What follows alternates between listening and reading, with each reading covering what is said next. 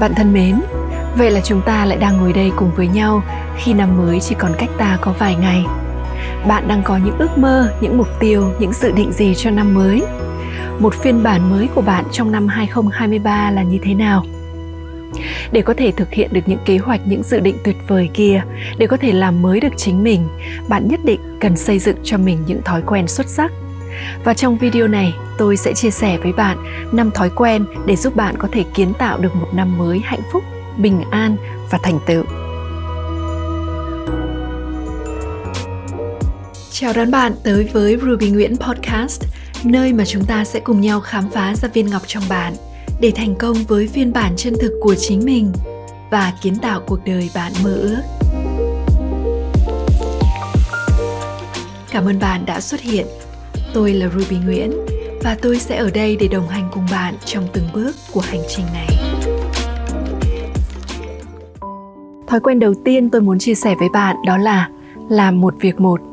Làm một việc đơn giản như chính tên gọi của nó, đó là làm từng việc một tập trung vào duy nhất một việc trong mỗi khoảnh khắc nhất định xã hội hiện đại luôn đề cao hình ảnh của những con người tất bật, bận rộn, làm nhiều việc cùng một lúc và coi sự bận rộn như một biểu tượng của thành công. Sự đa nhiệm hay multitasking, làm nhiều việc cùng một lúc không những không hiệu quả mà khoa học còn chứng minh rằng nó có thể mang đến cho bạn những tác hại. Vì thế, năm mới có lẽ là lúc mà bạn cần xây dựng cho mình một thói quen mới và cam kết sẽ chỉ tập trung vào một việc quan trọng nhất trong mỗi một khoảnh khắc khi bạn tập trung vào một việc duy nhất, đó là lúc bạn cho phép mình được hiện hữu trọn vẹn với nó. Ở đây, xin hãy đừng nhầm lẫn điều này với việc làm duy nhất một thứ và rồi lo lắng rằng mình còn rất nhiều những mối bận tâm, những trách nhiệm khác. Làm sao chỉ có thể làm một việc duy nhất đây? Tôi không nói rằng bạn sẽ chỉ được làm một việc từ giờ cho đến hết cuộc đời mình, mà đơn giản là làm một việc duy nhất trong từng khoảnh khắc khi đã xong rồi, khi đã hoàn thành rồi, thì bạn sẽ lại bắt đầu một việc tiếp theo. Khi làm như vậy, nó sẽ giúp cho bạn có được sự sáng suốt, tinh tường và hiệu quả hơn trong bất cứ việc gì bạn làm. Nó đồng thời cũng là cách để luyện tập sự tập trung, tỉnh thức và giảm thiểu được rất nhiều căng thẳng. Thói quen thứ hai đó là giản lược cuộc sống về những gì thiết yếu. Cho tới khi chúng ta chạm ngưỡng tuổi trưởng thành có lẽ mỗi người trong chúng ta đều đã tích lũy cho mình rất nhiều những thứ sở hữu, và một phần không hề nhỏ trong những thứ sở hữu đó, hoặc là vô dụng, hoặc là không quan trọng. Thế nhưng chúng vẫn ở đó, chiếm hữu lấy không gian sống và không gian trong tâm trí của chúng ta. Bạn thân mến, xã hội hiện đại của chúng ta dường như đang có một văn hóa mang tên nhiều hơn.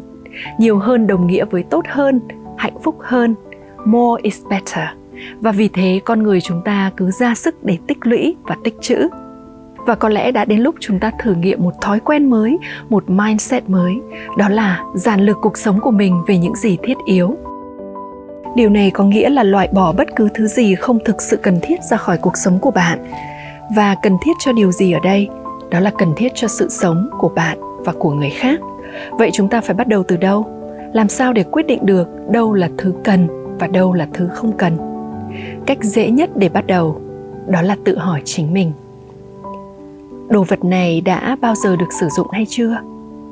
Nó đã bao giờ có một giá trị trong cuộc sống của mình? Nếu như nó chưa từng được sử dụng và cũng không mang bất cứ giá trị nào, nó là thứ đầu tiên và hiển nhiên cần được loại bỏ. Sau khi đã loại bỏ hết những đồ đạc như vậy, chúng ta sẽ tiếp tục tối giản cuộc sống của mình bằng câu hỏi. Thứ này có đóng góp vào sự an vui của ta hay những người xung quanh ta không? Nếu như câu trả lời là không, hoặc thậm chí là không chắc, thì khả năng cao nó là thứ đang ngăn cản những gì thực sự quan trọng có thể tỏa sáng trong cuộc sống của bạn. Và vì vậy, nó nên được loại bỏ. Có một cách thú vị khác để tối giản cuộc sống của bạn, đó là tự hỏi, nếu mình chỉ có thể sống với một vài đồ vật, đó sẽ là những đồ vật gì? Và ở đây nó không chỉ dừng ở những đồ vật hữu hình, vật chất, mà cả những sở hữu phi vật chất như mối quan hệ, trách nhiệm, vân vân. Câu hỏi này thực sự có thể giúp kết tinh cuộc sống của bạn lại, chỉ còn những gì là tinh túy, thiết yếu nhất. Bạn biết không, khi tôi tự hỏi mình câu hỏi này, câu trả lời của tôi như sau. Nếu như chỉ có thể sống với một vài đồ vật, thì đó sẽ là những thứ sau. Gia đình tôi, sự thực hành của tôi công việc của tôi, laptop, iphone, ngôi nhà, việc chăm sóc cơ thể, một vài bộ quần áo trong hoàn cảnh thoải mái và trong những sự kiện quan trọng. Có thể sẽ rất hữu ích nếu như bạn hỏi mình câu hỏi này nhiều lần, bởi đôi khi những thứ ban đầu bạn cho là thiết yếu, thực ra lại không quá quan trọng khi bạn xem xét kỹ càng lại. Bạn thân mến, có một điều bạn cần hiểu ở đây đó là loại bỏ không có nghĩa là quăng đi. Bạn có thể đem cho từ thiện hoặc chia sẻ với ai đó đang cần. Sau khi bạn đã có một danh sách những thứ bạn cho là thiết yếu, hãy nhìn nhận lại về cuộc sống của bạn và tự hỏi, điều gì đang có mặt trong cuộc sống của mình mà lại không được đưa vào danh sách này? Tại sao mình không chọn nó? Mình có thể từ bỏ nó chứ? Mình nên từ bỏ nó chứ? Nếu từ bỏ nó, mình sẽ có nhiều thời gian hơn để tập trung vào những gì thực sự quan trọng chứ? Bạn thân mến, để có một cuộc sống bình an, giản đơn những gì dườm già, hãy cân nhắc loại bỏ và chỉ giữ lại những gì là thiết yếu nhất. Điều này sẽ giúp nâng cao chất lượng cuộc sống của bạn. Bởi khi bạn buông bỏ được những thứ không có giá trị, bạn sẽ có nhiều hơn thời gian và không gian cho những gì là quan trọng nhất. Thói quen thứ ba tôi muốn chia sẻ với bạn đó là kiểm soát thức ăn tinh thần. Thức ăn tinh thần ở đây tôi muốn nói tới tất cả những gì bạn nạp vào trong tâm trí của mình mỗi ngày như tv sách báo, mạng xã hội, internet những tương tác của mình với những người xung quanh. Nói đến kiểm soát có nghĩa là bạn cần ý thức rất rõ những gì bạn cho phép được đưa vào tâm trí của mình và những gì bạn nhất thiết loại bỏ. Điều quan trọng ở đây đó là xác định ra được nguồn gốc của những độc hại, những hạt giống tiêu cực đang tác động đến chúng ta mỗi ngày, để rồi từ đó quyết định thay thế chúng bằng những gì đẹp đẽ, chân thực và lành thiện hơn. Nếu như những thức ăn độc hại bạn đang nạp vào tâm trí của mình đến từ tv vậy thì hoặc là loại bỏ, hoặc là giảm bớt thời gian bạn sẽ xem tv nếu như nó đến từ mạng xã hội, thì hãy giảm thời gian sử dụng nó. Nếu như những độc hại này đến từ những con người bạn đang giao lưu, hãy cân nhắc thay thế bằng những mối quan hệ khác giúp nuôi dưỡng tâm hồn bạn. Cũng giống như chúng ta không đưa rác vào cơ thể của mình, vậy tại sao bạn lại đưa rác vào trong tâm trí của bạn? Hãy hàm dưỡng tâm thức của mình bằng những gì bình an trong trẻo và thiện mỹ nhất, cũng như cách mà bạn đang nuôi dưỡng cơ thể của mình bằng những thức ăn bổ dưỡng, lành thiện. Thói quen thứ tư tôi muốn chia sẻ với bạn đó chính là xây dựng sự tự kỷ luật. Có thể bạn sẽ ngạc nhiên khi tôi nói với bạn điều này. Chính sự kỷ luật là thứ mang đến cho con người ta sự tự do đích thực. Rất nhiều người trong số chúng ta sợ trật tự, sợ kỷ luật và tìm cách né tránh nó nhưng hãy cùng thử tư duy nhé. Sẽ như thế nào nếu như bạn có thể dành ra một giờ đồng hồ mỗi ngày cho chính mình, chỉ bằng cách sắp xếp lại lịch sinh hoạt, làm việc của bạn một cách có trật tự và kỷ luật? Chẳng phải khi đó bạn có thêm tự do, thay vì phải làm việc cả ngày hay sao? Hơn nữa, nếu thiếu trật tự và kỷ luật, chúng ta không những dễ rơi vào trạng thái lang thang vô định và lãng phí thời giờ quý báu, mà chúng ta còn không thể tạo ra được một môi trường tương thích để tự do có thể xuất hiện phần lớn chúng ta đều sống như những người mộng du, không ý thức được việc mình đang làm. Đây là một trạng thái hoàn toàn đối lập với tự do.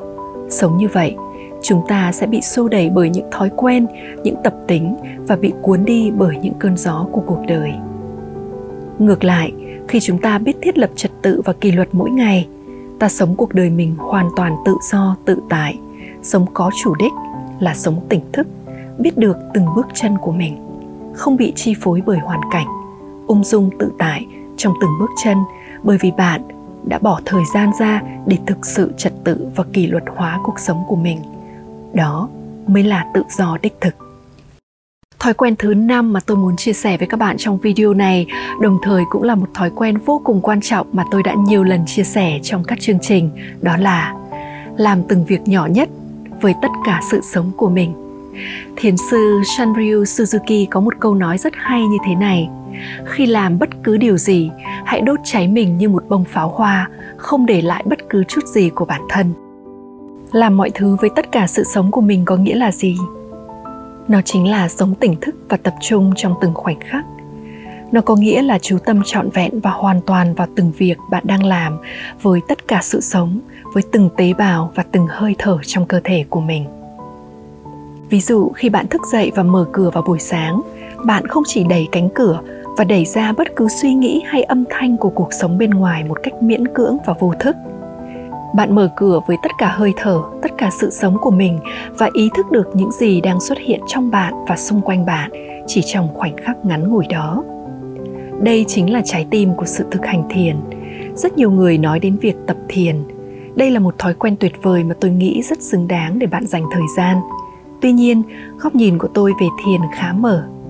Thiền không nhất thiết là phải ngồi trong một tư thế cố định và tĩnh lặng tuyệt đối.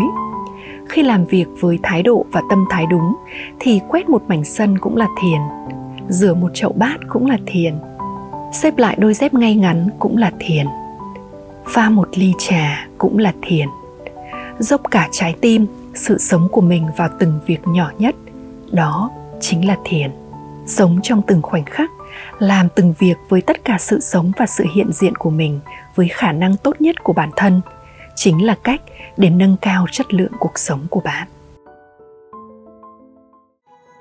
Bạn thân mến, vậy là tôi đã vừa chia sẻ với bạn năm thói quen bạn nên cân nhắc xây dựng cho mình. Tôi tin rằng những thói quen này sẽ giúp bạn tạo ra sự khác biệt không chỉ trong năm mới mà còn trong suốt hành trình sống của bạn. Chúc bạn một năm mới ngập tràn niềm vui, hạnh phúc và thành tựu. Và cho dù ước mơ dự định của bạn là gì trong năm nay, thì hãy luôn luôn nhớ rằng thế giới này cần bạn và những giá trị chỉ bạn mới có thể tạo ra.